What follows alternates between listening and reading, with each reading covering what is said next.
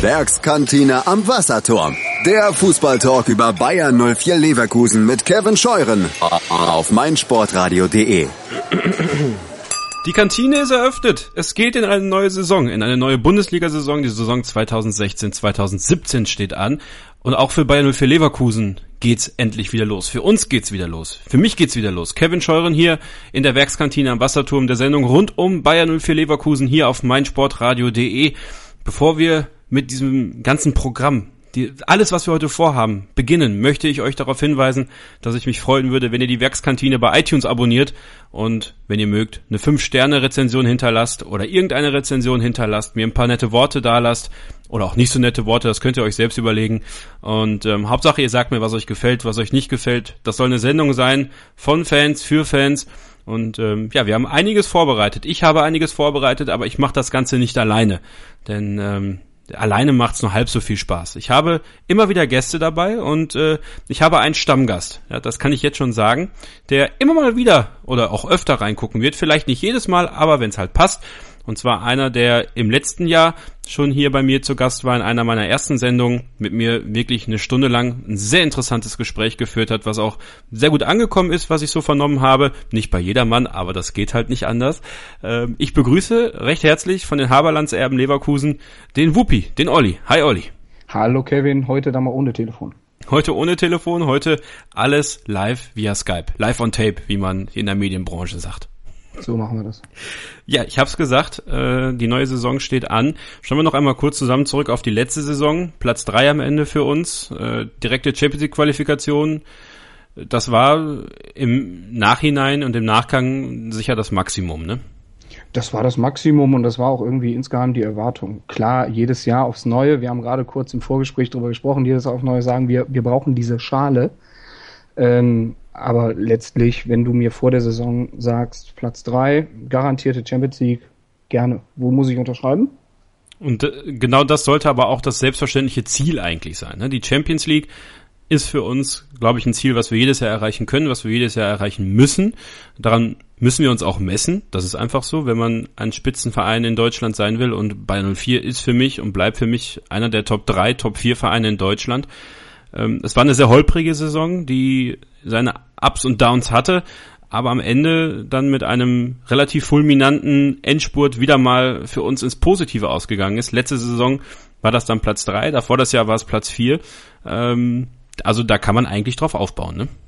Ja, wir, wir haben uns ja fast dran gewöhnt. Also wir hatten jetzt in den, in den letzten Jahren immer so Auf- und Abs während der Saison, wie du schon gesagt hast. Ähm, es war auch oft genug der Fall, dass wir in der Hinrunde fulminant gespielt haben und gesagt haben, wo soll das enden?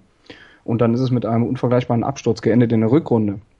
Jetzt war es eher so, dass wir dann in der Rückrunde, vor allem in den letzten, ich glaube, sieben Spielen, acht Spielen, nochmal richtig Gas gegeben haben und es dann noch in Anführungsstrichen gerettet haben.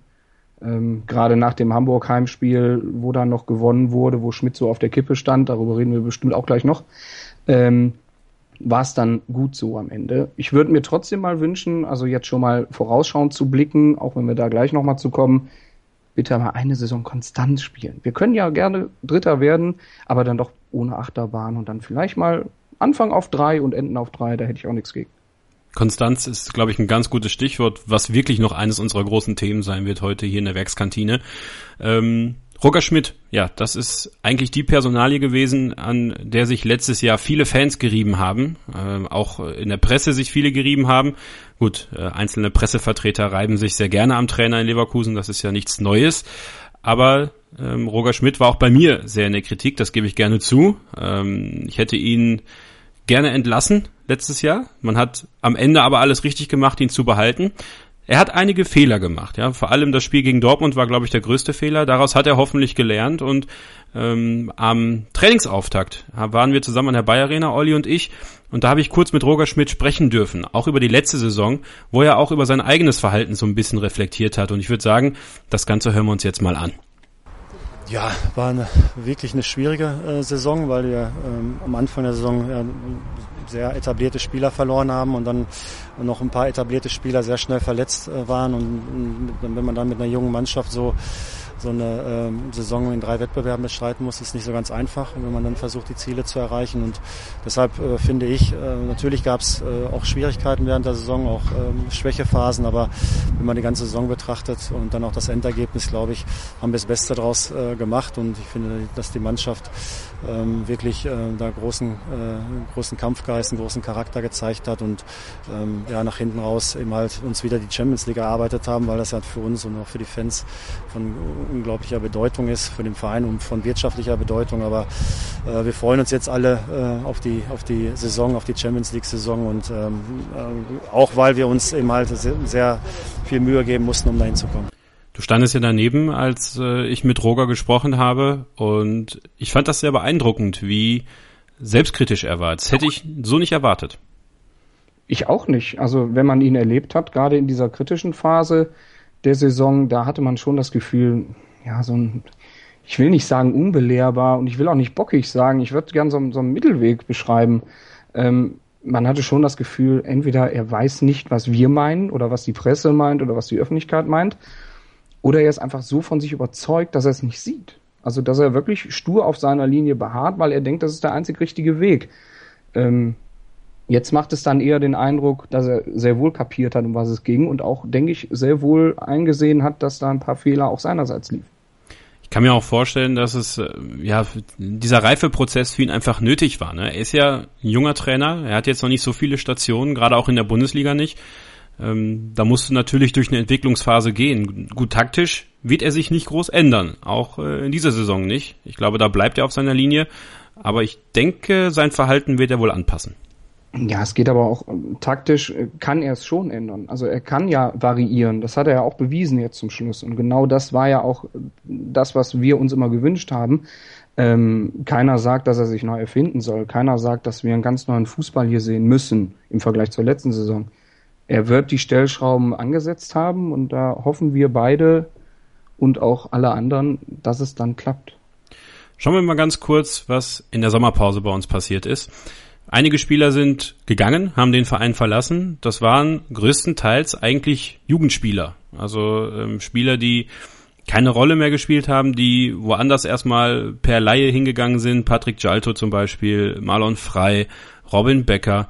Dann hatten wir das ganze Problem mit Sebastian Böhnisch. Ja, der hat ja ähm, keinen Vertrag mehr bekommen in Leverkusen, ist jetzt auch arbeitslos, vereinslos, äh, wie man das auch nennen will, hat leider sich im Ton vergriffen äh, auf Instagram äh, und zwar auf das Abschiedsfoto von Christoph Kramer hin, der ähm, den Verein auch verlassen hat, für 15 Millionen zu Borussia Mönchengladbach gegangen ist. Ähm, das hat auch noch für einigen bitteren Nachgeschmack gesorgt am Ende, leider wenn man es dann so liest äh, und dann bei den beiden Protagonisten des Teams, die nicht so richtig in die Spur kamen in der letzten Saison oder bei, äh, ja gut, bei Böhnisch war es ja schon länger so der Fall, äh, ist da schon ein kleiner Nachgeschmack bei. Andererseits, äh, er hat dann ja erklärt, es sei ein Insider gewesen innerhalb der Mannschaft oder unter den beiden Jungs. Äh, ja, schön und gut, wenn es ein Insider ist, dann behalt ihn doch bitte, dann lass ihn doch inside vor allem toller ähm, Insider, Absprung geschafft. Hä? Ja, totaler Insider. Ich weiß auch nicht, ob die in der Freizeit mal beim Skispringen waren oder so, aber das ist dann, ja, man, man muss sich dann schon fragen, Mensch, Junge, gerade in der heutigen Zeit, denk doch mal ein bisschen nach. Lass es doch dann. Sei froh, dass du weg bist, also an Kramer gerichtet. Ähm, und viel Glück das nächste Mal an Böhnisch gerichtet. Gut, dass er jetzt keinen Verein gefunden hat. Ganz böse Zungen würden jetzt natürlich sagen, das hat auch was damit zu tun. Ja, also Kammer, natürlich denke Kammer ich dann, beißt dich, ne? Genau, nee, natürlich denke ich dann auch als Zweitligatrainer, äh, wo Böhnisch dann, denke ich mal, der Kandidat wäre. Äh, passt der so in die Truppe charakterlich oder ist das schon dann noch eine andere Frage?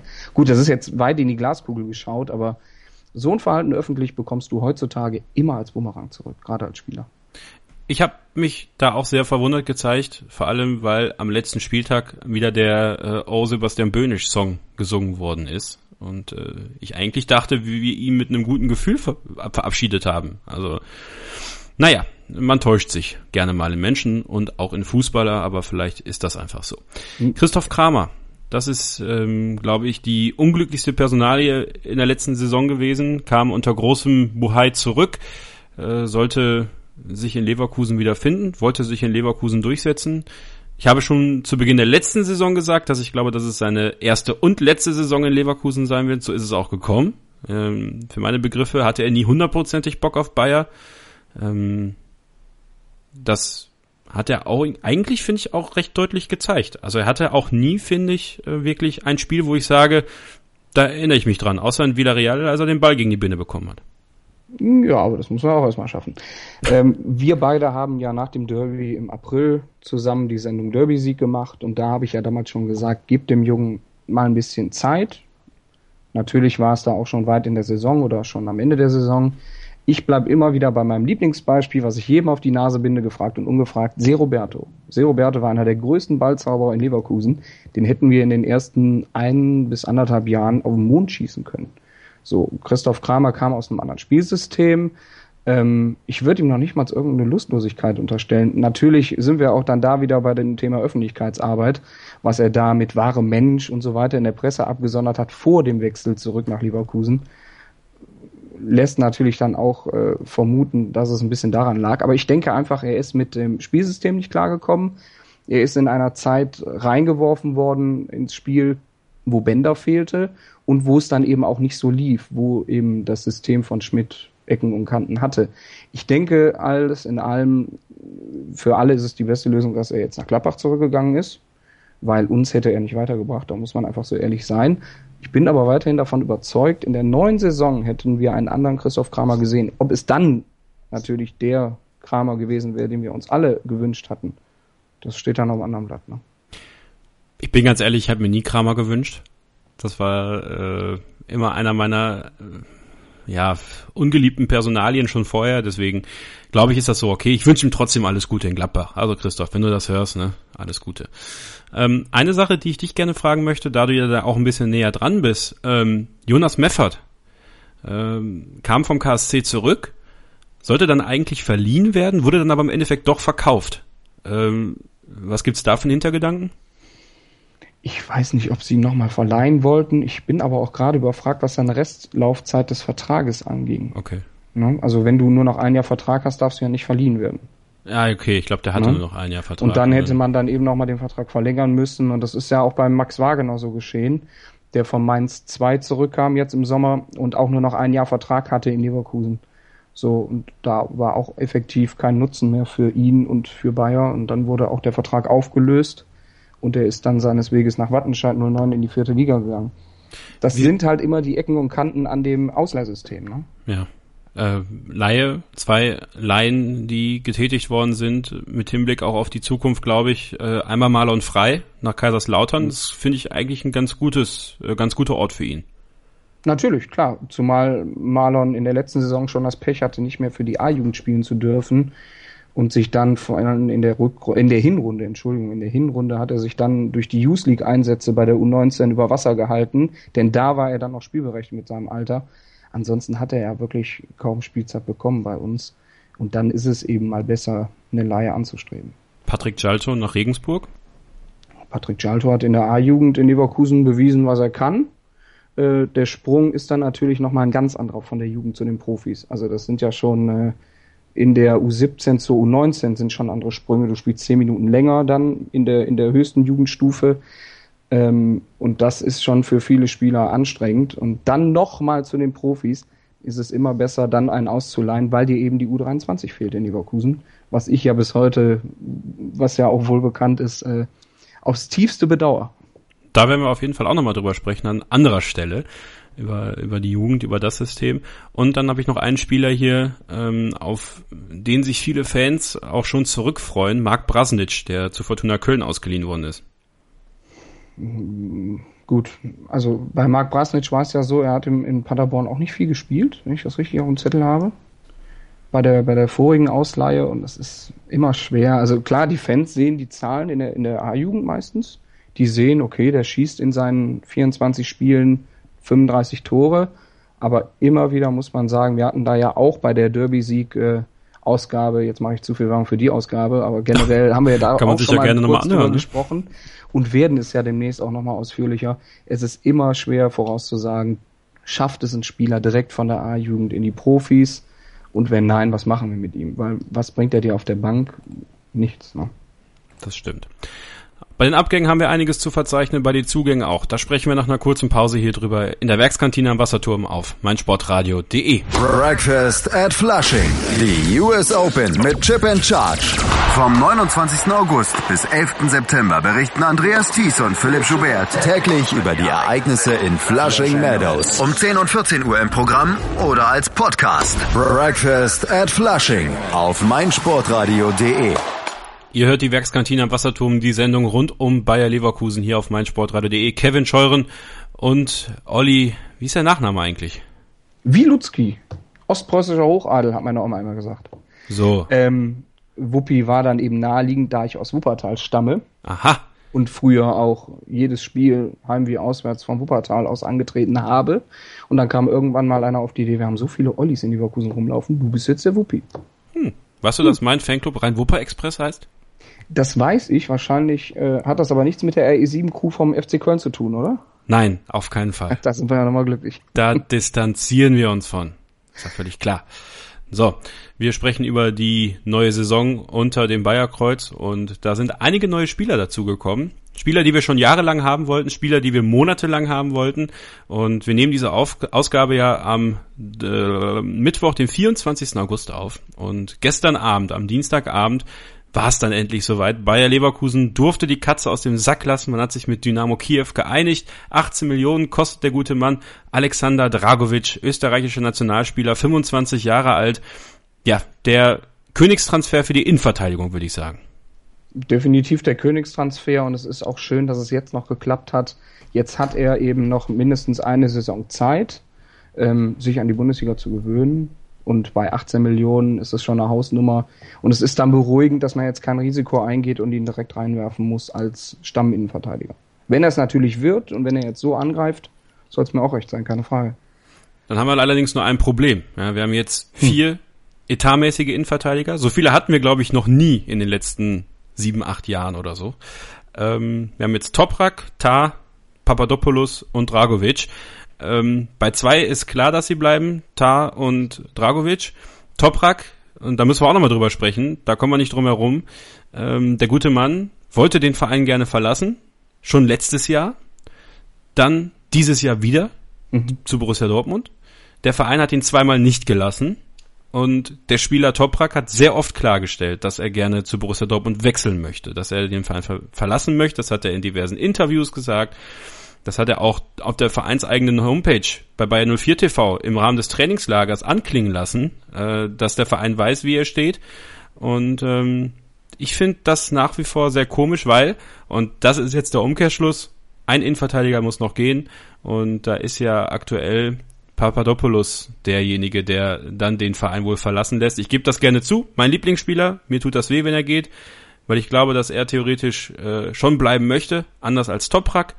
Aber äh, Stoke City ist wohl bereits 14 Millionen plus zu bezahlen und ja, da ist dann für einen Spieler, der sehr oft schwer verletzt ist und viel ausfällt, wahrscheinlich äh, das der richtige Weg, dass Papadopoulos den Verein verlässt und nicht Toprak.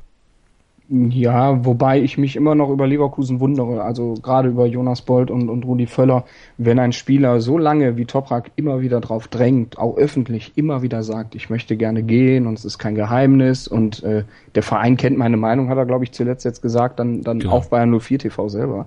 Also das muss man sich mal vorstellen. Offensiver mit der Fahne winken, hallo, ich will gehen, kann man ja nicht. Ähm, ich glaube, er hat nächstes Jahr eine Ausstiegsklausel von 12 Millionen, kann das sein? Ja, nicht so, das, so das hoch wie so das, was man jetzt kriegen könnte. Eben, genau. Und deswegen ist es jetzt die Frage, warum man so früh gegenüber Dortmund auch öffentlich gesagt hat, so, der Zug ist jetzt abgefahren. Sie wollten nicht das bezahlen, was wir wollten. Und deswegen bleibt Toprak dann. Ich wundere mich schon. Klar, einerseits ist man nicht mehr in der Position oder in der Misslage wie früher zu sagen, oh, wir müssen jetzt unbedingt Geld generieren, wir müssen ihn jetzt abgeben. Andererseits äh, sind wir aber auch nicht mehr so gezwungen zu sagen, Toprak ist unverzichtbar. Ganz verletzungsfrei und äh, ganz ohne Anschläge in der Saison geht's bei ihm ja auch nicht. Also ich hätte da schon gesagt, ähm, jetzt lass uns doch mal reden. Und nicht schon im, wann war's, Juli zu sagen, nein, der Zug ist abgefahren mit Dortmund. Denn dieser Zug ist abgefahren. Äh, offensichtlich hat äh, Hans-Joachim Watzke jetzt auch gesagt, Matthias Ginter wird nicht verkauft und es wird auch nichts mehr gekauft. Das heißt, Toprak bleibt, außer er wird auch nach England transferiert. Da ist ja Arsenal auch immer noch auf der Suche nach einem Innenverteidiger. Ähm, ja, Papadopoulos ist dann derjenige, der den Verein verlassen wird. Äh, finde ich persönlich sehr schade, weil ich denke, dass seine Mentalität äh, durchaus wichtig ist für die Mannschaft, auch in schwierigen Momenten. Das haben wir auch im Vorgespräch schon besprochen. Das Spiel in mhm. Magdeburg im Pokal in der zweiten Runde vor zwei Jahren, wo er mit seiner ganzen Wucht und Kraft uns überhaupt im Spiel gehalten hat. Äh, ja, er hat auch einige Spiele, wo es nicht läuft. Ähm, ich würde mir trotzdem wünschen, dass äh, der Spieler, der nicht öffentlich sagt, dass er gehen will, bleibt und nicht der gehen muss, der eigentlich, so gehe ich davon aus, bleiben will. Zumal du Papa auch zugute halten musst, ähm, dass er wirklich ein Kampfschwein ist. Ja. Und so ein Mentalitätsmonster, das spult das nicht nur 90 Minuten auf dem Platz ab, wenn es spielt. So ein Mentalitätsmonster, das steckt von der Bank aus an während eines Spiels, wenn es da mal spitz auf Knopf geht. Das äh, wird bestimmt auch intern abseits des Spieltages wirken. Also, dass so jemand nochmal pusht und nochmal motiviert und sagt, kommt, jetzt geht's nochmal rund. Und so Spieler fehlen dir dann, auch in einer relativ jungen Truppe, wie wir sie jetzt haben. Ja. Und ich hoffe nicht, dass uns das äh, irgendwann nochmal zu hören gibt, so in der Art. Jetzt fehlt uns hier aber mal ein äh, Dreckschwein auf dem Platz oder halt so ein emotional Leader. Gerade wenn Bender jetzt, wie jetzt schon wieder angeschlagen ist. Genau. Gut, warten wir das mal ab. Äh, was sicher ist, ist, dass wir einen neuen Offensivspieler haben und den wollten wir auch schon jahrelang haben. Da haben wir mit Hoffenheim regelmäßig verhandelt. Das hat nie geklappt. Aber diesmal ist es soweit. Kevin Volland, das ist äh, der Spieler, der ich glaube auch ähm, mit am besten in das System von Roger Schmidt passt, was vorne im Sturm neben Chicharito rumlaufen kann. Genau, zumal er auch auf rechts außen ein hervorragender Flankengeber ist und ein ja. hervorragender Einläufer in den Strafraum, Einläufer in die Box, wie man neudeutsch so gerne sagt. Ähm, Volland war ja auch schon in den letzten Jahren nicht so abgeneigt, das hat man ja auch deutlich rausgehört ähm, wurde dann letztes Jahr nochmal überzeugt, in Hoffenheim zu bleiben. Was die ihm da für Traumschlosser mit der Mannschaft gebaut haben, weiß ich jetzt nicht. Aber an internationales Geschäft zu denken, ist schon respektabel für Hoffenheim, sagen wir es mal gelinde. Ähm, es ist genau dieser Spieler, den du brauchst. Es ist ein äh, Oldschool-Stürmer sozusagen, der auch im Notfall einfach nur vorne im Fünfer steht und die Dinger reinkloppt. Ist Chicharito auch. Nur Volland ist eben erst 25 und da können wir noch richtig Spaß dran haben. Genau. Und hoffentlich haben wir damit auch jemanden, äh, gut, haben wir noch eine andere Personalie, die den Verein höchstwahrscheinlich verlassen wird, ist Hakan Çalhanoğlu. Mhm. Ähm, Kevin Volland kann auch Ecken schießen. Er kann auch Ecken schießen, äh, auch wenn das jetzt im Pirmasens am, am Sonntag beim Pokalspiel gegen den SC Hauenstein noch nicht so nett aussah. aber generell kann er auch Ecken schießen. Und ähm, ja, wobei ich mal gelesen haben soll, dass unsere Eckenstatistik gar nicht so schlecht gewesen ist in der letzten Saison. Na, die Statistik musst du mir mal schicken. Ja, das, ich, ich, ich gucke da nochmal nach. Schreiben wir mal in die Wiedervorlage für die nächste Sendung oder für eine der nächsten gut. Sendungen, dass wir da nochmal das Eckenthema besprechen. Äh, aber schlimmer als unter Castro kann es ja nicht werden, oder? Nein. Also da war es ja wirklich schon nicht mehr irgendwie der Hassspieler, der es eh nicht kann, sondern es war ja wirklich belegbar. Da muss also, ich kurz eine Geschichte erzählen. Ja. Äh, es gab vor zwei oder drei Jahren ein Testspiel in Leverkusen. Das war brüllend heiß. Ich glaube gegen irgendeinen belgischen Verein mhm. oder gegen einen französischen Verein. Ich weiß es nicht. Auf jeden Fall hat Castro, ich stand nah an der Eckfahne. Castro hat eine Ecke geschossen und die führte zu einem Tor. Hm. Und ich habe dann knallhart gesagt, wow, der kann's ja doch. Ne, zu Castro. Also ein Spieler hat mich noch nie so böse angeguckt. Aber gesehen hast du das nie wieder danach, oder? Nein. Also ich wollte gerade sagen, also, nicht, dass ich jetzt irgendwas vergessen habe. Ich meine, das wäre dann die einzige gute Ecke gewesen, ja. Und das bei einem Testspiel. Roger Schmidt hat äh, sich an meinem Mikrofon auch geäußert zum Thema Kevin Volland und ob das sein absoluter Wunschspieler ist. Ja, jeder Spieler, der kommt, ist ein Wunschspieler vom Trainer, ist ja immer so. Aber natürlich ist das immer eine gemeinschaftliche Entscheidung. Ne? Also wir besprechen ja alles ähm, in der sportlichen Führung mit Rudi Völler und Jonas Bolt und, und äh, Michael Schade. Und äh, ja, wir waren ja schon letztes Jahr der Meinung, dass es ein sehr guter Spieler für uns ist. Da hat es noch nicht geklappt. Dieses Jahr mussten wir den für noch ein bisschen mehr Geld einkaufen, aber ähm, wir sind über der Überzeugung, dass äh, halt die, dieser Preis auch gerechtfertigt ist und äh, Kevin Volland von der Mentalität, aber auch von der Spielweise sehr gut zu uns passt und eine ganz kleine Verstärkung ist. Gebe ich die Frage mal direkt an dich weiter. 20 Millionen, ähm, ist das erstmal gerechtfertigt? Ich meine, gut, Dragovic hat jetzt 18 gekostet, ist auch ein junger Kerl mit 25 und hat auch noch alles vor sich. Ne? Ja. Ähm, der Weg von Volland wäre nach meiner Meinung ganz anders verlaufen, wenn er früher zu einem anderen Verein gewechselt wäre als nach Hoffenheim. Das muss jetzt nicht unbedingt Bayer Leverkusen sein, das hätte auch Dortmund sein können oder vielleicht sogar Bayern München. Ähm, der Junge hat einen riesen Weg vor sich, auch wenn wir ihn schon gefühlt seit zehn Jahren in der Bundesliga sehen. Das stimmt. Aber da geht noch was. Das Da glaube ich geht wirklich noch was. Ich glaube auch, dass Leverkusen äh, die richtige Posit also die richtige Station für ihn jetzt ist. Zum jetzigen Zeitpunkt spielen wir einen Fußball, der auch dem, was er in Hoffenheim unter Nagelsmann am Ende gespielt hat, ja recht nahe kommt. Und deswegen kann das gut funktionieren. Roger Schmidt gerade auch nochmal gesagt, es ist eine Teamarbeit. Es ist Rudi Völler, es ist Jonas Bold, es ist auch Michael Schade dabei. Gerade dieser Jonas Bold hat sich äh, bei vielen Fans echt Kredit erarbeitet in dieser Transferphase, weil er eben nicht nur in der Spitze eingekauft hat, sag ich mal, mit Volland und Dragovic, sondern auch in der Breite mit Julian Baumgartlinger zu, zum Beispiel. Für vier Millionen aus Mainz gekommen, war jetzt nicht ein Spieler, den ich von Anfang an auf der Liste hatte. Auf der Liste nicht, aber genau für die Breite ist ein Baumgartlinger genau der Spieler, den wir brauchen. Du hast ähm, im System variabel einiges zu machen. Also wir können auch durchaus mit drei äh, Sechsern spielen, die dann mal ein bisschen abfahren. Und dann brauchst du eben gerade auf der Sechs diese Breite.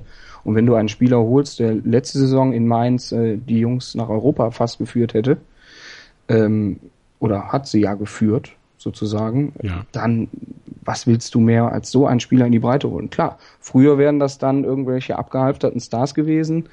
Ähm, ich weiß noch, damals haben wir, glaube ich, mal Gresco für die Breite zurückgeholt oder so, Mhm. wo ich dann hinten umgefallen bin und gedacht habe, okay, so nötig haben wir es jetzt. Wir haben die schon einige Männer Spieler für die Breite geholt im Winter. Ja, genau, genau. Und ähm, Radoslav Kaluschny. jetzt fängt der in der ersten Sendung der neuen Saison direkt mit dem Gruselkabinett an. Das gibt es doch gar nicht. Das müssen wir auch noch irgendwann besprechen. Das, ah, die, die schnellste Glatze auf dem Bayerplatz. Radoslav Kaluschny. Das ist unglaublich. sensationell. Das ist unglaublich. So, und genau weil ich so Spieler nicht mehr sehen möchte, bei allem Respekt, Ja. ähm, ist es genau der richtige Weg, den Bolt und sein Team da einschlagen, um zu sagen, okay, wir holen uns dann eben mal bei den besseren mittleren Bundesligisten die Spieler. Und Baumgartlinger, auch wenn er jetzt bei der EM nicht das gezeigt hat, was ich eigentlich erwarte, aber das kann man auch bei den Österreichern dann nicht so als Spiegelbild sehen. Auch bei Dragovic war es jetzt nicht die EM seines Lebens, vielleicht sogar besser für uns, dass wir ihn dadurch noch bekommen haben. Ähm, aber generell Jonas Bold plus Scouting plus die ganzen anderen, die da mitarbeiten, Daumen hoch, Respekt. Schauen wir nochmal auf zwei Transfers symbolisch, auch für das Thema Breite. Ein Spieler, über den ich mich sehr freue, dass er wieder da ist, ist Dani da Costa. Ich ähm, sehe es sehr positiv, dass die Außenverteidigerposition, finde ich, in dieser Saison, und da kommen wir dann gleich in der Kaderdiskussion noch ein bisschen zu, besser besetzt sind, zumindest breiter besetzt. Ähm, Gerade Dani da Costa, finde ich, hat in Ingolstadt einen Riesensprung gemacht, äh, war für mich auch schon in seiner ersten Phase bei uns ein absoluter Sympathieträger. Ich glaube, auf den können wir uns auch freuen, wenn er seine Chancen bekommt. Ja, vor allem ist es dann auch nochmal einer, in Anführungsstrichen, von uns. Ne? Genau. In Leverkusen seinen Weg gemacht, ausgebildet worden äh, und dann war die Laie zum Glück erfolgreich und äh, er hat sich dann durchgebissen und trotz seiner schlimmen Schienbeinverletzung, die er ja hatte, weswegen er ja auch jetzt operiert wurde erst kürzlich und deswegen noch ein bisschen ausgefallen ist, ähm, ist es sehr erfreulich, dass du dann auf Außen eben eben keinen Böhnisch mehr hast, sondern auch sagen kannst, okay, wir können ein bisschen variieren. Wir haben die jungen Typen da hinten drin und äh, Dani da Costa wird ebenfalls, ja, das wird heute mein Lieblingssatz, er wird seinen Weg gehen. Einer, der seinen Weg gegangen ist, der in Leverkusen, ähm, ja, nochmal mit dabei sein will, auch im, im Theater der Großen, ist Ramazan Özcan, genannt Mhm. Rambo. Ähm, auch das ein sehr toller Transfer, wie ich finde. Hat sich in den ersten Wochen in Leverkusen auch in Sachen Social Media äh, schon richtig in die Herzen der Fans eingetippt sozusagen. Ähm, auch in den Videos, die man gesehen hat äh, während des Trainingslagers in Österreich mit Julian Baumgartlinger, wo sie österreichische Be ähm, Begriffe erklärt haben. Ähm, ich kann mal gerade, ich suche gerade mal äh, sein sein Twitter-Kanal ist Rambo Özcan. Das könnt ihr euch am besten dann direkt selber mal raussuchen. Ähm, also ich glaube, mit dem haben wir auch einen richtig coolen Typen äh, auf der Position als Ersatztorwart, die du einfach brauchst. Ähm, ich erinnere mich an ein Gespräch mit Michael Rensing, der einfach sagte, hinter Leno bist du die Nummer zwei. Wenn du dich damit einverstanden zeigst und das Beste draus machst, kann es eine richtig gute Zeit werden. Ich glaube, mit äh, Rambo Özcan werden wir eine richtig gute Zeit haben. Ja, aber mit Kresic hatten wir die ja auch schon. Ne? Genau. Also Nein. du brauchst generell Auch Jerdel war ja ein gute Laune Bär. Genau, du brauchst dann aber auch die Typen im Kopf, die sagen, okay, ich habe nun mal keine Chance. Das ist nun mal dann so. Dann spiele ich halt mal ein paar Testspiele oder wenn ich lieb bin, darf ich dann vielleicht auch mal im Pokal spielen während der Saison dann, wenn es dann eben englische Wochen ohne Ende gibt. Ich habe eben nochmal nachgeguckt, die dritte Runde im DFB-Pokal ist erst im Februar. Wir spielen, glaube ich, im Februar zwei Spiele des DFB-Pokals. Ja. Oder irgendwie so. Das ist ein bisschen nach hinten verschoben, ja. So, und wenn du dann einen Torwart hast wie ein Rambo Özcan, der ja wirklich kein schlechter ist, also jetzt rein sportlich. Ähm ich wollte gerade sagen, denn ich finde Özcan ähm, im Vergleich zu Kresic und Yeldel qualitativ hochwertiger. Genau, das ist auch einer, den du reinwerfen kannst, ohne Bauchschmerzen zu haben. Lass ja. den Leno sich mal in einem engen Spiel verletzen, wo es auch dann spitz auf Knopf steht. Oder eine rote Karte kriegen. Oder eine rote Karte kriegen. Schönen Gruß an Jörg Butt. Ähm, lass dann einen Rambo rein und dann stehe ich trotzdem entspannt in Anführungsstrichen im Block, weil ich weiß, der Junge kann das und er hat es ja auch bewiesen. Ne? Es ist ja auch nicht mehr der jüngste Torwart. Er hat die Erfahrung und er hat auch die Klasse, trotz des in Anführungsstrichen Alters, äh, dass er da definitiv keine Verschlechterung auf der Torwartposition darstellt. Auf keinen Fall. Wie der Kader qualitativ allgemein aufgestellt ist, was unsere Wunschaufstellung ist und wie wir denken, äh, das Spiel in Gladbach ausgehen wird. Das und noch viel mehr, wenn ihr dran bleibt. Hier in der Werkskantine am Wasserturm auf meinsportradio.de.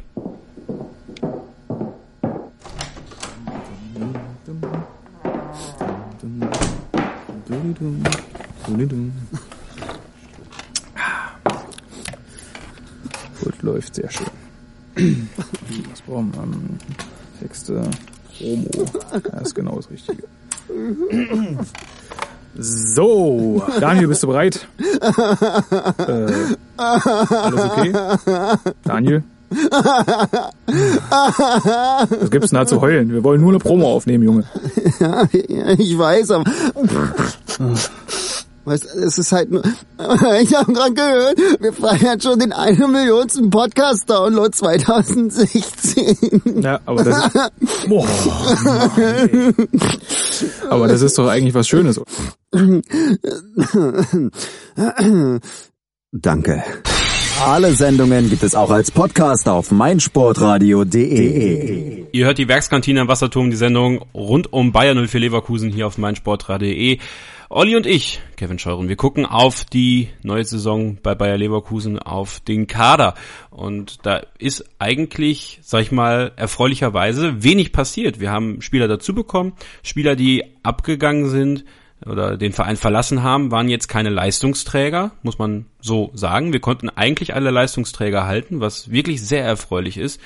Und ja, auf der Torwartposition, das haben wir ja gerade schon ein bisschen angerissen, sind wir mit Bernd Lehn natürlich perfekt besetzt. Dann Ramazan Özcan als zweiten Keeper und Niklas Lomp, der ja auch ähm, aus der eigenen Jugend kommt als dritten Keeper. Also ich glaube, das äh, ist gut so. Das ist mehr als gut so und ja. auch äh, nochmal, um auf das Backup von Leno einzugehen, äh, ein, ein Lombo, der hat ja in Münster, der war ja überragend in der dritten Liga, ne? Und da hast du jetzt sogar drei Torhüter, die super sind und die du immer reinwerfen kannst, klar. Ähm, es ist aber wirklich erstaunlich, wie du es eben schon angerissen hast, dass wir wirklich mal in der Position sind zu sagen, wir lassen keinen gehen. Ja. Ihr könnt uns Geld bieten, wie ihr wollt. Wir behalten die. Und diesen Luxus, den genieße ich fast noch mehr als einen Bolt, der zwar immer gute Spieler holt, aber was bringt es dir, wenn du dann am Ende der Saison von vier guten geholten Spielern zwei wieder abgibst? Oder zwei andere gute abgibst? Dieses Mosaik zusammenzuhalten, das finde ich fast überragender als die Transfers selber, die wir jetzt dazu bekommen haben. Das ist schon aller Ehren wert. Das kennen wir so nicht. Nein, das, das kennen wir so nicht. Also überrascht uns das auch so. Wo, wo sind wir angekommen? Im Fußballhimmel. Ja, äh, noch nicht, noch haben wir keine Schale, Uli. Ja, im Mai. Im Mai. Bisschen Geduld. So, gucken auf die Innenverteidigung. Topraktar, mhm. Dragovic, Papadopoulos äh, aktuell noch. Dann haben wir Jedwai, der auch noch Innenverteidiger spielen kann. Was ist denn dein Wunsch Innenverteidiger, du? Ja, zurzeit auf jeden Fall noch Toprak und Tar, weil die beiden nun mal die meiste Spielzeit miteinander erlebt haben in der letzten Saison. Zumindest habe ich das so im Kopf, dass die beiden ja. am meisten miteinander gespielt haben. Ja. Und deswegen musst du dann dabei bleiben und musst dann versuchen, Dragovic aufzubauen, eben in englischen Wochen, in Spielen gegen kleinere, in äh, Testspielen eventuell, wobei Testspielen ist ja ein bisschen schwierig, weil der ist ja auch Nationalspieler, fällt mir da direkt ein. Ja, eben. Kannst du dann gar nicht groß aufbauen in die Mannschaft. Ähm, das muss schon so funktionieren. Das muss schon so funktionieren, aber beim Dragovic, der auch in Kiew hervorragend zurechtgekommen ist, so einem Jungen unterstelle ich ja einfach mal, dass er das schon schafft, sich vernünftig zu integrieren ins System und in die Spielweise. Ich würde ja dann auf kurz oder lang Toprak rausrotieren, mhm. eben weil er den Verein verlassen wird im Sommer dann. Ich denke, nochmal wird man ihn nicht halten können, gerade wenn die Klausel zieht, außer er verletzt sich schwer und äh, bleibt dann doch. Da hoffen wir natürlich nicht drauf. Also, nee. dass er sich schwer verletzt, dass er bleibt, das mag sein. Aber ähm, dann auf Dauer Tar und Dragovic ähm, finde ich schon ein schönes Stamm-Innenverteidiger-Duo. Ich würde mich freuen, wenn Papa bleibt. Und ansonsten schauen wir mal, wenn wir noch Ramalho als Innenverteidiger, der das spielen kann, Jetway, wie gesagt, gucken wir doch mal auf die Außenverteidigerposition. Das ist sehr interessant bei uns, weil ähm, da auch mehrere Leute spielen können auf den verschiedenen Seiten. Da haben wir Wendell auf links, da war ein Henrichs, der auf links ausgeholfen hat, der das super gemacht hat in Hauenstein, finde ich. Ja, ja. Dann haben wir auf rechts Dani da Costa und auch Roberto Hilbert, der ja immer noch in Leverkusen ist. Das darf man nie vergessen, äh, auch wenn einige das gerne vergessen. Ähm, auf der Rechtsverteidigerposition ist das Ganze, finde ich, nicht so klar wie auf der Linksverteidigerposition, weil da halt Wendell, wenn er fit ist, auf jeden Fall gesetzt ist. Wie sieht's auf rechts für dich aus? Das ist ganz schwer zu sagen, weil Roberto Hilbert war jetzt in den Jahren in Leverkusen bisher immer eine kleine Wundertüte. Dann hat er ja. mal stark begonnen, dann äh, hat er rapide nachgelassen und dann gesagt, oh mein Gott, was ist denn mit dem Jungen los? Jetzt hol den mal vom Platz und jetzt bitte mal austauschen. Ähm, ich denke, dass Daniela Costa sich auf Dauer durchsetzen wird, weil er es jetzt auch einfach, er hat diesen Lauf aus Ingolstadt, den er mitbringt und ähm, ich denke, er wird genau wie Benny Henrichs jetzt auch kapieren, das ist die Chance, die du hast. Und das hat Benny Henrichs in der letzten Saison überragend verstanden. Auch dem Trainer zu zeigen, auch im Training zu sagen, so jetzt nach vorne. Ich denke, auch wenn die Erfahrung von Roberto Hilbert wichtig ist, aber dann eben neben dem Platz, im Training und alles, äh, denke ich schon, dass Daniela Costa auf rechts das Rennen machen wird. Was ich richtig gut finde, gerade bei Benny Henrys auf links, dass ein Wendell, der auf mich letzte Saison sehr oft überspielt wirkte und mhm. einfach auch mal eine Pause gebraucht hat, wir aber keinen richtigen Ersatz für die linke Verteidigerposition hatten und Henrys diesen Job jetzt angenommen hat und ähm, gesagt hat, ja, das spiele ich jetzt, auch wenn es vielleicht nicht meine Wunschposition ist, ähm, finde ich das, glaube ich, eine ganz gute Sache, wenn man da auch regelmäßig rotiert. Ja, zumal du dann ja auch wieder fast ein Luxusproblem hast im Vergleich zu anderen Vereinen. Denn gerade die mhm. Linksverteidigerposition, die ist dramatisch unterbesetzt. Äh, nicht nur im deutschen Fußball, sondern international. Das ist ja so. Die Rechtsposition ist es eigentlich auch. Da hoffen wir jetzt mal auf Danny da Costa, dass er es da packt. Auch gerade dann international. Das wird auch nochmal ein Riesenschritt für ihn. Aber wenn man so ein bisschen dann eben wie bei der Torhüterposition auch sagen kann, okay, du hast diesen Backup im Notfall, den kannst du ohne Probleme bringen und der wird laufen und spuren, dann wollen wir doch mal hoffen, dass es gut geht. Gehen wir mal ein Stück weiter nach vorne. Wir haben zwei Positionen auf der Sechs zu vergeben. Ähm, ja, eine Personalie, die jetzt leider wieder ein paar Wochen ausfallen wird, ist Lars Bender. Ähm, das leidige Problem, äh, die Verletzungsmisere bei ihm hört nicht auf, die Krankenakte wird immer größer. Die Probleme habe ich das Gefühl bei Lars Bender werden auch immer chronischer eigentlich. Ähm, ähnlich wie bei Stefan Kiesling. Deswegen, ähm, auch wenn er Kapitän ist, könnte der Fokus von ihm ein bisschen wegrücken, gerade wenn ein äh, Arangis fit bleibt, wenn ein Kevin Campbell fit bleibt, die höchstwahrscheinlich dann diese Sechser-Position übernehmen werden und dann je nach Spiel äh, mit Baumgartlinger vielleicht auch tauschen könnten? Ja, wobei, ich weiß jetzt nicht, du hast jetzt gesagt zwei Sechser. Also ich könnte mir auch durchaus vorstellen, du hast einen Kampel, du hast einen Arangis, du hast toi toi toi, dass er wieder fit wird und dann auch bleibt, einen Bender. Wen willst du von den Jungs rausnehmen? Ne? Also ein Bender in Topform, den lässt du auch nicht vom Platz. Ne? Meine Sorge vor der Saison war so ein bisschen, dass Schmidt versuchen wird, Bender hinten rechts spielen zu lassen. Das war oh, ja damals Gott. bei der, ja gut, du stöhnst, aber ich meine 2012 hat er super gemacht für Deutschland. Ja, das, ähm, äh, das war da mal eine Notlösung, aber dann. Er so hat doch mal guten Innenverteidiger gespielt und will ich trotzdem nicht in der Innenverteidigung haben. Ja, ja, okay. Das, das Argument lasse ich durchgehen. Ich meine nur jetzt aus der Sicht von Roger Schmidt zu sagen, ja. ich lasse den Kapitän nicht unten. Und deswegen suche ich da mal eine andere Position für ihn. Das war so ein bisschen meine Sorge. Ich hoffe natürlich nicht, dass es so kommt. Ich würde trotzdem auch mal gerne sehen, wie es mit drei Sechsern aussieht auch wenn es dann vielleicht für den einen oder anderen ein bisschen zu defensiv ist, wenn du dann eben keinen Zehner hast. Ähm, nur Nein, wenn du Hakan könntest ja daraus einen Zehner kreieren. So, wenn, wenn Hakan Shalanulu jetzt noch wechseln sollte, ähm, dann kannst du einen Arangis ein bisschen offensiver aufstellen. Mhm. Oder mal ein bisschen nach vorne lassen offensiv. Du kannst trotzdem Kampel, Arangis und Bender spielen lassen. Das wäre so ein bisschen meine Wunschvorstellung. Ähm, und auf Außen, ja gut.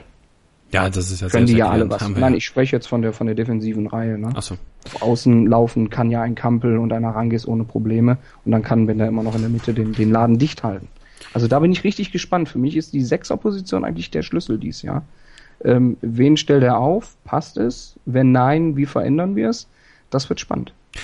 ich, wenn Hakan bleibt, ähm, würde ich ihn auch mehr auf dieser Position aufbauen.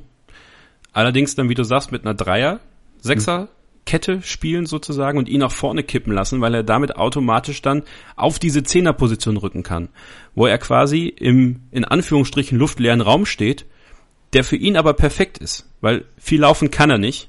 Ähm, wenn man ihm einen Korridor gibt, auf dem er spielen muss, um die Bälle zu verteilen, was er bislang nie gemacht hat. Und ich glaube, das ist auch ein Knackpunkt, weswegen viele Leute sagen, dass das mit Hakan Çalhanoğlu und Leverkusen gescheitert ist, ist, dass ich glaube, dass Hakan Çalhanoğlu nie auf der Position gespielt hat, die er eigentlich spielen muss. Weil das System das gar nicht hergegeben hat. Eine Außenmittelfeldposition für Çalhanoğlu ist gar nicht möglich. Der kann gar nicht so lange Laufduelle gehen. Der kann nicht hin und her sprinten. Die hängende Spitze-Position, die gab es bei uns de facto ja auch nicht, weil die einfach äh, obsolet ist in dem System. Wenn du jetzt eine Dreier-Sechser-Kette hast und ihn so ein bisschen auf die Achter- beziehungsweise Zehner-Position vorkippen lässt, aber im Defensivverhalten ihm sagst, du musst dann allerdings auch ein bisschen mit zurückkommen, um die Dreierkette wieder aufrechtzuerhalten und er hat defensiv auf der Sechs, finde ich, in der letzten Saison gute Spiele gehabt. Dann könnte das mit Çalhanoğlu funktionieren, der dann die Bälle wieder auf die Außen verteilen kann. Wo, wobei gerade bei dem, bei dem Abkippen lassen in dem Spielsystem ist dann immer das Problem des Umschaltspiels. So, und da hat mir Hakan Çalhanoğlu eben nicht so gefallen auf der Weil er Sechs, eben langsam ist. sagen. Weil er eben langsam ist. Nur wenn du ihn zu sehr nach vorne laufen lässt und dann sagst, hör mal Freund, defensiv muss er aber zurückkommen. Aber das ist ja das, was ich, du sollst, Dann- er soll ja gar nicht so weit laufen. Stell dir das Feld vor. Stell dir das Feld vor. Sagen wir mal jetzt, in dem, in dem normalen Spiel nach Offensiv ist die Sechserreihe genau auf der Mittellinie. Nur mal so als Beispiel. Hm, Ja, gut, okay, aber ja. Das ist jetzt nur ein Beispiel. Wie um gesagt, du hast, du hast ja x Varianten. Du hast x Varianten. klar. Und ähm, selbst wenn es bei zwei Sechsern bleiben würde, dann wäre es für mich erstmal jetzt durch die Verletzung von Lars Bender sowieso Arangis Kampel. klar. Aber auch ein Kampel muss halt, finde ich, auf Dauer mehr nach vorne. Ja, ein Also Kampel ist muss halt- auf Dauer vor allem dann auch mal ein bisschen mehr auf den Flügeln dann mal laufen. Genau. Mal so ein bisschen Wechselspiel vielleicht mit Bellarabi machen. Das sieht ganz gut aus, finde ich, Mhm. wenn die es versuchen. Ähm, so, und dann hast du natürlich dann noch den berühmten Kevin Volland, von dem wir gerade gesprochen haben, den Highland. Ähm, wo, wo, wo stellen wir ihn auf? Ne? Mittelsturm. Ja, Also- wobei auch da die Frage, warum nicht dann auch so ein bisschen Richtung Zehner variierend, wenn Hakan geht. Ne? Also ich gehe jetzt gerade ja. vom, vom Fall Shalanulu geht aus und ich möchte fast wetten, dass wir, ähm, heute ist der 24., dass wir dann am 31.8. zu hören bekommen. In England wurde doch nochmal Geld locker gemacht, er ist weg. Ja. Davon gehe ich ganz fest aus und deswegen ist für mich dann eher schon das Gedankenspiel, was machen wir mit den Sechsern, weil da haben wir wirklich zum ersten Mal seit langer, langer Zeit ein richtiges Luxusproblem. Ist aber auch gut, dass es so ist, weil wenn du jetzt siehst, Bender ist schon wieder verletzt.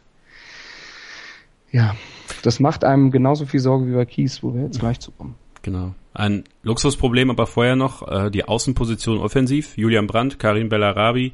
Genau. Ähm, dann können wir Kevin Volland noch hinstellen. Chicharito könnte auch von außen kommen, wenn er wollte. Ähm, Levin Öztunali halte ich auf der Position auch für nicht verkehrt. Obwohl ich Öztunali sogar noch ein Stück weiter nach vorne in den Sturm ziehen würde, dann in dem Fall mit seiner Bulligkeit. Äh, gutes Abschlussspiel, das könnte gut funktionieren. Aber klar, über Außen Brandt und Bellarabi und gerade bei Brandt, und da muss ich ja meine Meinung auch ein bisschen revidieren und ein bisschen lockern, ähm, der mir am Ende der letzten Saison richtig gut gefallen hat, was die Körpersprache anging. Er wirkte viel befreiter und bei Olympia das Ganze nochmal vorangetrieben hat. Ich glaube, das wird die Saison von Julian Brandt.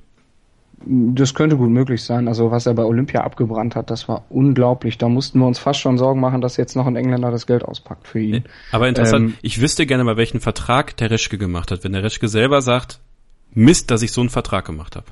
Das hat er im Freunde-Interview gesagt, ne? Genau. Zu den, zu den Königstransfers, die er in seiner Zeit in Leverkusen gemacht hat, äh, definitiv Bernd Leno, Julian Brandt. Und bei Brandt ärgert er sich. Also Ich wüsste das gerne mal, ob das eine Klausel nur Reschke gegen hat Bayern keinen- München ist. Reschke hat keinen so guten Eindruck hinterlassen bei mir persönlich mit, dem- mit dem Abgang von Leverkusen damals. Die Amateure, also die U23 aufgelöst und ähm, so ein bisschen holter die Polter den Abgang. Äh, aber dafür muss man ihm wirklich noch dankbar sein. Also was Julian Brandt dieses Jahr, jetzt das Kalenderjahr 2016 bisher gezeigt hat, ja, Hut ab. Vor allem, weil ja jetzt Olympia am Ende von einer ganz langen Saison war. Und Ja. er war ja auch schon in der Vorbereitung zur EM noch dabei. Der Junge hat ja praktisch überhaupt keinen großen Urlaub gehabt. Gut, der ist ja auch 20. Ja, 20-Jährige gut, aber, brauchen aber, keinen auch Urlaub. mit, aber auch mit 20 musst du da mal durchschnaufen. Ich weiß, Richtig. wir beide sind da schon ein bisschen weg von, von der 20, aber äh, Julian Brandt wird äh, neben Kevin Volland die Überraschung, beziehungsweise nicht die Überraschung, aber das positive Aushängeschild der Saison. Das glaube ich auch. Da kommen wir dann auf den Sturm direkt. Ähm, aktuell Chicharito Volland, so das Sturmduo, was gut funktioniert. Chicharito jetzt verletzt, äh, fällt zwei Wochen oder so was aus, äh, gebrochene Hand, Stefan Kiesling, die Hüftprobleme. Ähm, Joel Poyanpalo, Danger, wie er äh, getauft worden ist von den äh, mitgereisten Fans im Trainingslager in Zell am See Kapun. Ähm, siehst du Poyampalo viel spielen diese Saison? Weil Bolt sagt, er bleibt auf jeden Fall. Das heißt, eigentlich geht man davon aus, der spielt dann. Ja, der Kicker hat heute gemeldet, äh, Bolt sagt, Poyampalo bleibt. Der Kicker hat dann aber genau wie ich direkt daran gedacht, wo war er denn am Sonntag beim DFB-Pokal? Er war ja nicht im Kader. Öztunali auch nicht. So, aber wenn du jetzt dann die Position im Sturm siehst, wo du jetzt Chicharito am Sonntag hattest, aber keinen Kies, warum ist dann Poyampalo nicht im Kader? So. Und jetzt am Sonntag, am Samstag, Entschuldigung, jetzt am Samstag in Mönchengladbach müssen wir dann mal schauen, ob er dabei ist oder nicht.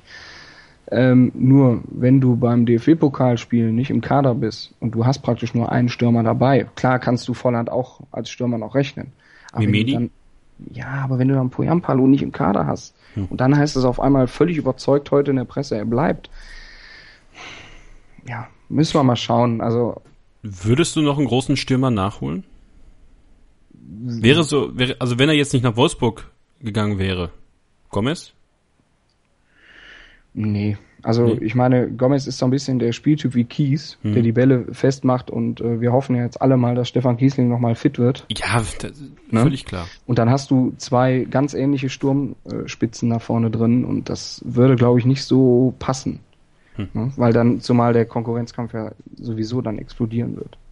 Ob ein Poyampalo dann da einschlagen würde im Konkurrenzkampf, ist natürlich dann die Frage. Was macht er im Training? Ne? Was zeigt er? Drängt er sich auf? Wenn ja, kann er Chicharito Feuer machen, was Chicharito, glaube ich, auch mal ein bisschen braucht. Ja, auf jeden zu? Fall. Ne? Also ich meine, wir haben gerade auch kurz äh, im, im Vorgespräch darüber geredet.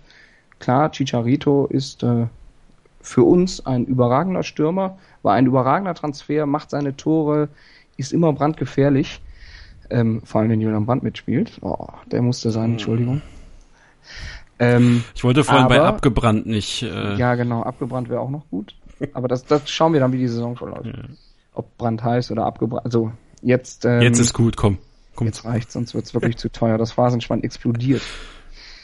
Es ist So. die Frage, was machen wir im Sturm? Generell, was machen die Jungs? Weil Chicharito muss auch erstmal eine Saison konstant spielen. Das hat er in meinen Augen nicht bisher. Richtig. So, Tore hin oder her, Vorlagen hin oder her. Er, ist hat's auch oft nie- genug untergetaucht. ja, er hat es ja auch nie groß geschafft. Bei den ganz großen Vereinen hat er es nie geschafft. Und dann ist dann die Frage, warum nicht? Dass er es bei uns gut packt, keine Frage. Aber wenn er ein bisschen Feuer kriegen würde, dann geht er, glaube ich, noch ein bisschen mehr. Ich glaube, das Feuer, das, das äh, hat ihn in den, in den großen Vereinen hat's ihn äh, überrollt, der Druck, den er hatte durch die, durch die anderen äh, Spieler, die einfach qualitativ besser waren. Bei uns ist er jetzt in der Position, wo er schon selbstbewusst reingehen kann, ich bin Stürmer Nummer eins, aber er braucht eben das Feuer. Und das erhoffe ich mir von Poyampalo, weil der eben noch jung und wild und äh, ja, willig, hätte ich fast gesagt. Ich bin gespannt. Ich bin gespannt, was die, was die Endaufstellung von Roger Schmidt dann sein wird. Wir werden das beobachten, auch hier in der Werkskantine am Wasserturm. Und nach einer kurzen Pause sprechen wir über die Champions League, über den DFB-Pokal und natürlich über das erste Spiel bei Borussia Mönchengladbach. Bleibt also dran. Gleich geht's weiter. Sei dein eigener Programmchef. Mit unserer neuen meinsportradio.de App wählst du jetzt zwischen allen Livestreams und Podcasts. Einfach, immer, überall. Hol dir unsere neue App für iOS und Android und bewerte sie jetzt bei Google Play und im App Store von iTunes. Kurz bevor die Kantine wieder schließt, müssen wir hier in der Werkskantine am Wasserturm natürlich noch über alles sprechen, was in der letzten Woche passiert ist, was auf uns zukommt. Äh, wie bereits gesagt, wir nehmen diese Sendung am 24.08. auf und die Auslosung im DFB-Pokal steht an, am Freitag, am kommenden Freitag. Also quasi, äh, ja, morgen, heute, wann ihr auch immer das hört, auf jeden Fall am Freitag im Sportschau-Club um 22.45 Uhr. Oliver Bierhoff wird da die ähm, Lose ziehen. Und ja, ich bin äh, mal sehr gespannt, wer uns da erwartet. Gucken wir nochmal ganz kurz zurück auf das Spiel in Pirmasens gegen Hauenstein. Ähm, gucken wir nur so weit zurück, dass wir sagen, wir sind weitergekommen und gut ist. Ja, würde ich dir unterschreiben. Also Weil ich meine, klar habe ich mich auch ein bisschen gewundert. Hm. Ähm, woran lag's? In Anführungsstrichen, woran lag's? Ja, Woran hat gelegen, ne? Ja, ja, Fragst immer, woran hat's Ja, gelegen? die typische Sportreporterfrage, wie fühlen Sie sich und woran hat's gelegen? Ähm, ja, war es Arroganz? War es, äh, ich meine, Platz von den Trainingseinheiten kann ja nicht sein. Ich schieb's noch auf die müden Beine. Ich möchte nicht, dass es jetzt schon Arroganz ist. Nein, ja gut, Arroganz ist vielleicht auch ein bisschen hochgegriffen, aber ich denke schon, dass da im, im kleinen Hinterstübchen ein bisschen war, jetzt machen wir beim Shogun, das ist nur ein Oberligist, ne? Aber ich glaube, So. wenn das Spiel noch zehn Minuten gedauert hätte, hätten die uns noch einen eingeschenkt. Ja, aber wenn die, wenn die Ecke nicht so blöd kommt und Baumgartlinger den da nicht selber drüber schiebt, dann geht er gar nicht erst rein und dann können die in der letzten Minute auch noch eins machen. Ne? Also normalerweise musst du sagen, äh, gegen die kleinen Vereine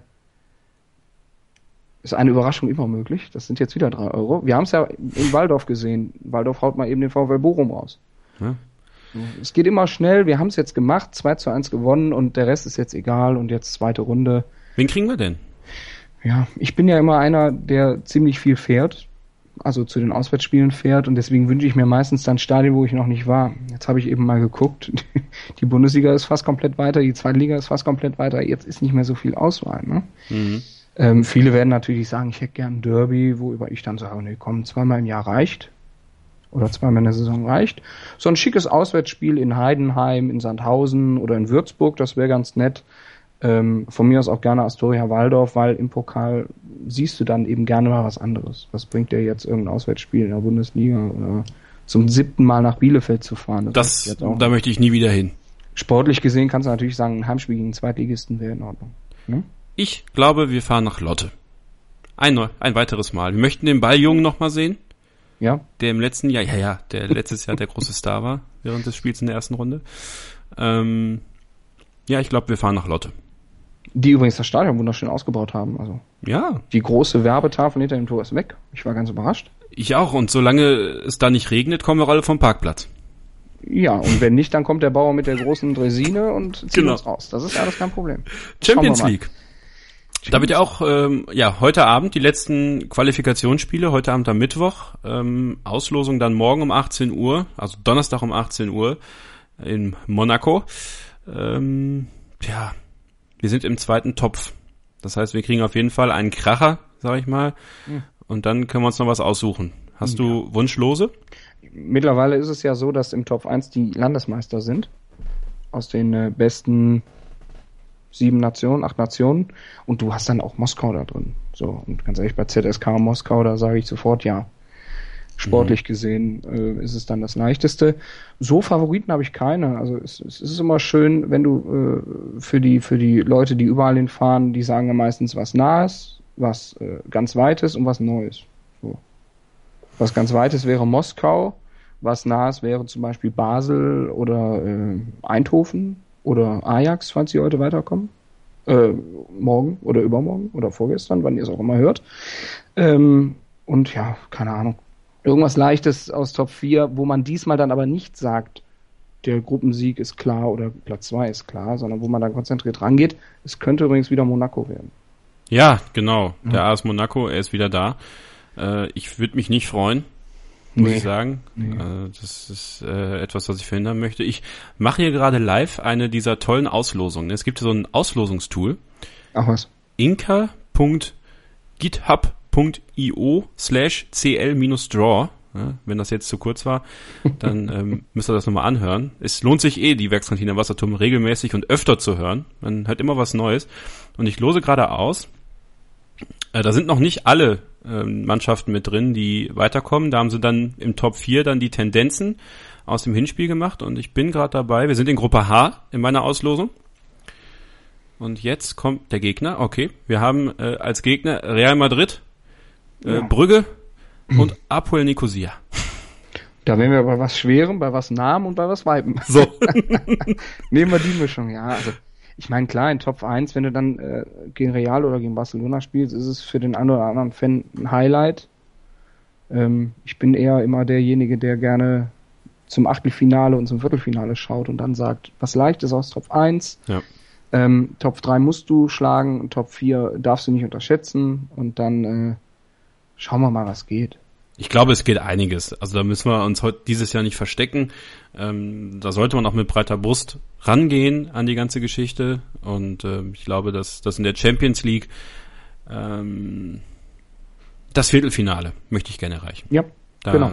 ähm, da sehe ich mein Ziel. Und falls sie Dritter werden in der Gruppe, dann möchte ich die Europa League gewinnen. So, das sollte der Anspruch sein. Egal, ob dieser Pokal attraktiv ist oder nicht. Wir brauchen Titel in der Vitrine. Am liebsten die Meisterschale. Und da können wir direkt am Samstag in Gladbach anfangen. Und nach Berlin möchtest du natürlich auch noch. Ja, ja, klar. Also, liebe Leute, ihr hört, der Kevin Scheuren, der hat einfach eine Menge Geld. Also, der möchte immer überall hinfahren. Ich bin überrascht. Ja, aber nur wenn du mit mir fährst. Da seid ihr sicher. Also, was gibt's denn Schöneres als Triple Vize? Nein, nein, nein. Willen. Nicht Die Bayern kennen sich da aus, da hat's nur keinen interessiert. Ähm, ja, ich hab's gesagt. Also ähm, Bundesliga, das äh, täglich Brot, äh, was wir dieses Jahr, wo wir große Ziele haben dieses Jahr, denke ich, wo ich persönlich große Ziele habe, wo wir uns die Ziele auch hochstecken können mit dem Kader. Los geht's am Samstag um 18.30 Uhr äh, im Topspiel bei Borussia Mönchengladbach im Borussia Park. Ähm, ich finde, das ist ein sehr guter erster Gegner, weil er zeigt dir direkt gerade, wer Gladbach ist schon in der Champions League Qualifikation, die sind schon ein bisschen mehr drin äh, im Spielbetrieb. Da weißt du direkt, da stehst du, aber trotzdem glaube ich, dass wir in Gladbach auf jeden Fall gewinnen können. Ja, und es ist auch noch nichts verloren, wenn du es nicht tust. Ja, genau. Aber, aber du fährst äh, unter ganz anderen Vorzeichen nach Gladbach, wie zum Beispiel jetzt im Mai. Ja. Ja, Da ging es um nichts mehr, das hast du uns angemerkt. Äh, Für Gladbach ging es um einiges, das hast du denen angemerkt. Und wenn du dann frisch in die Bundesliga gehst und wir wollen heute Abend mal schauen, also heute ist ja dann das Spiel, wo wir es aufnehmen von Gladbach gegen Bern zu Hause, das Rückspiel in der Champions League Quali, da wollen wir doch mal schauen, ob die wirklich nur so einen Spaziergang machen, die Gladbacher. Ich wage es zu bezweifeln, deswegen denke ich, dass die am Samstag auch nicht die frischesten sein werden. Das ist dann wieder der Nachteil an äh, Eingespieltheit und an zwei Pflichtspielen mehr als wir. Aber klar, in Gladbach direkt gewinnen und dann kannst du auch einmal Euphorie mal entfachen. Und genau das, das bezwecke ich auch damit, wenn ich sage, ich will deutscher Meister werden. Du So. musst mal eine Euphorie entwickeln, die dann so ein bisschen zum Selbstläufer unter den Fans wird, die dann die Mannschaft ansteckt und den Verein ansteckt. Wenn wir das mal schaffen würden, ich denke, dann wird vielleicht am Ende nicht die Meisterschale rausspringen, keine Frage. Aber dann würdest du vielleicht auch mal so eine Konstanz entwickeln, was so eine Saison angeht, was ich ja eben eingangs äh, ein bisschen kritisiert habe mit der Achterbahn. Ich bin in Sachen Anspruchsdenken ja ganz groß. Und mit dem Kader, mit den Möglichkeiten, die wir haben jetzt, will ich deutscher Meister werden. Und du konntest in den letzten Jahren nie so in Anführungsstrichen leicht deutscher Meister werden, wie es vielleicht diese Saison ist. Ne, das ist jetzt vielleicht die falsche Formulierung, aber ihr wisst, was ich meine. Dortmund im Umbruch, Bayern neuer Trainer, vielleicht auch da ein paar Probleme und da können wir reinstechen. Da müssen wir aber auch den Anspruch haben, das zu schaffen. Und das muss dann auch zu einer Art Selbstverständnis werden. Und Gladbach ist ein guter Anfang. Danach haben wir dann, ich finde, ein ganz gutes Anfangsprogramm. Zu Hause gegen Hamburg, in Frankfurt, zu Hause gegen Augsburg, in Mainz. Ähm, und dann kommt erst der nächste große Gegner mit Borussia Dortmund. Ähm, da kannst du dir schon eine ganze Menge Kredit erspielen. Und ich finde, man sollte sich nicht verstecken. Ich will deutscher Meister werden. Das steht als Statement zu Beginn der Saison bei mir heute. Und die hängen wir dann in die Kantine ganz groß und sagen, hey Leute, wir haben es euch am 24.08. aufgenommen, wir haben es euch immer gesagt. Ja, Klar.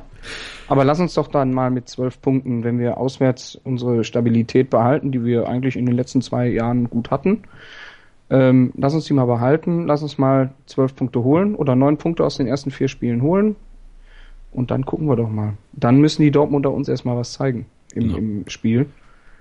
Und wenn du die dann noch schlägst und dann vielleicht sogar schon zu Beginn direkt drei, vier Pünktchen Vorsprung hättest auf die Dortmunder, dann kannst du wirklich dieses, äh, ja, das sind jetzt schon wieder drei Euro Feuer entfachen. Vieles ist neu in dieser Saison. Ich freue mich drauf. Du freust dich auch, Olli, oder? Definitiv. Also jetzt Sonntag war ein schöner Beginn im DFB-Pokal, aber wenn es dann immer zur Saisonbeginn zu den Auslosungen geht und dann erstes Pflichtspiel in der Bundesliga, und jetzt, jetzt geht's los. Wir werden uns sehen, wir beide. Wir werden uns sehen in Gladbach. Ich hoffe, wir sehen auch viele von euch. Wenn ihr die Sendung hört, dann sprecht uns einfach an. Ja, das ist immer noch das Beste. Am Eck könnt ihr es natürlich auch ansprechen, da dann gegen Hamburg. Aber bis dahin freuen wir uns einfach auf den Saisonstart. Wir freuen uns, dass ihr heute dabei wart. Ich bedanke mich sehr herzlich fürs Einschalten. Kevin Scheuren ist mein Name und ich äh, lasse Olli, bevor ich die Kantine schließe, das letzte Wort. Wir freuen uns nicht nur, wenn ihr uns ansprecht oder wenn ihr auf iTunes abonniert. Schaut mal auf Facebook. Googelt mal über Facebook ähm, Werkskantine am Wasserturm.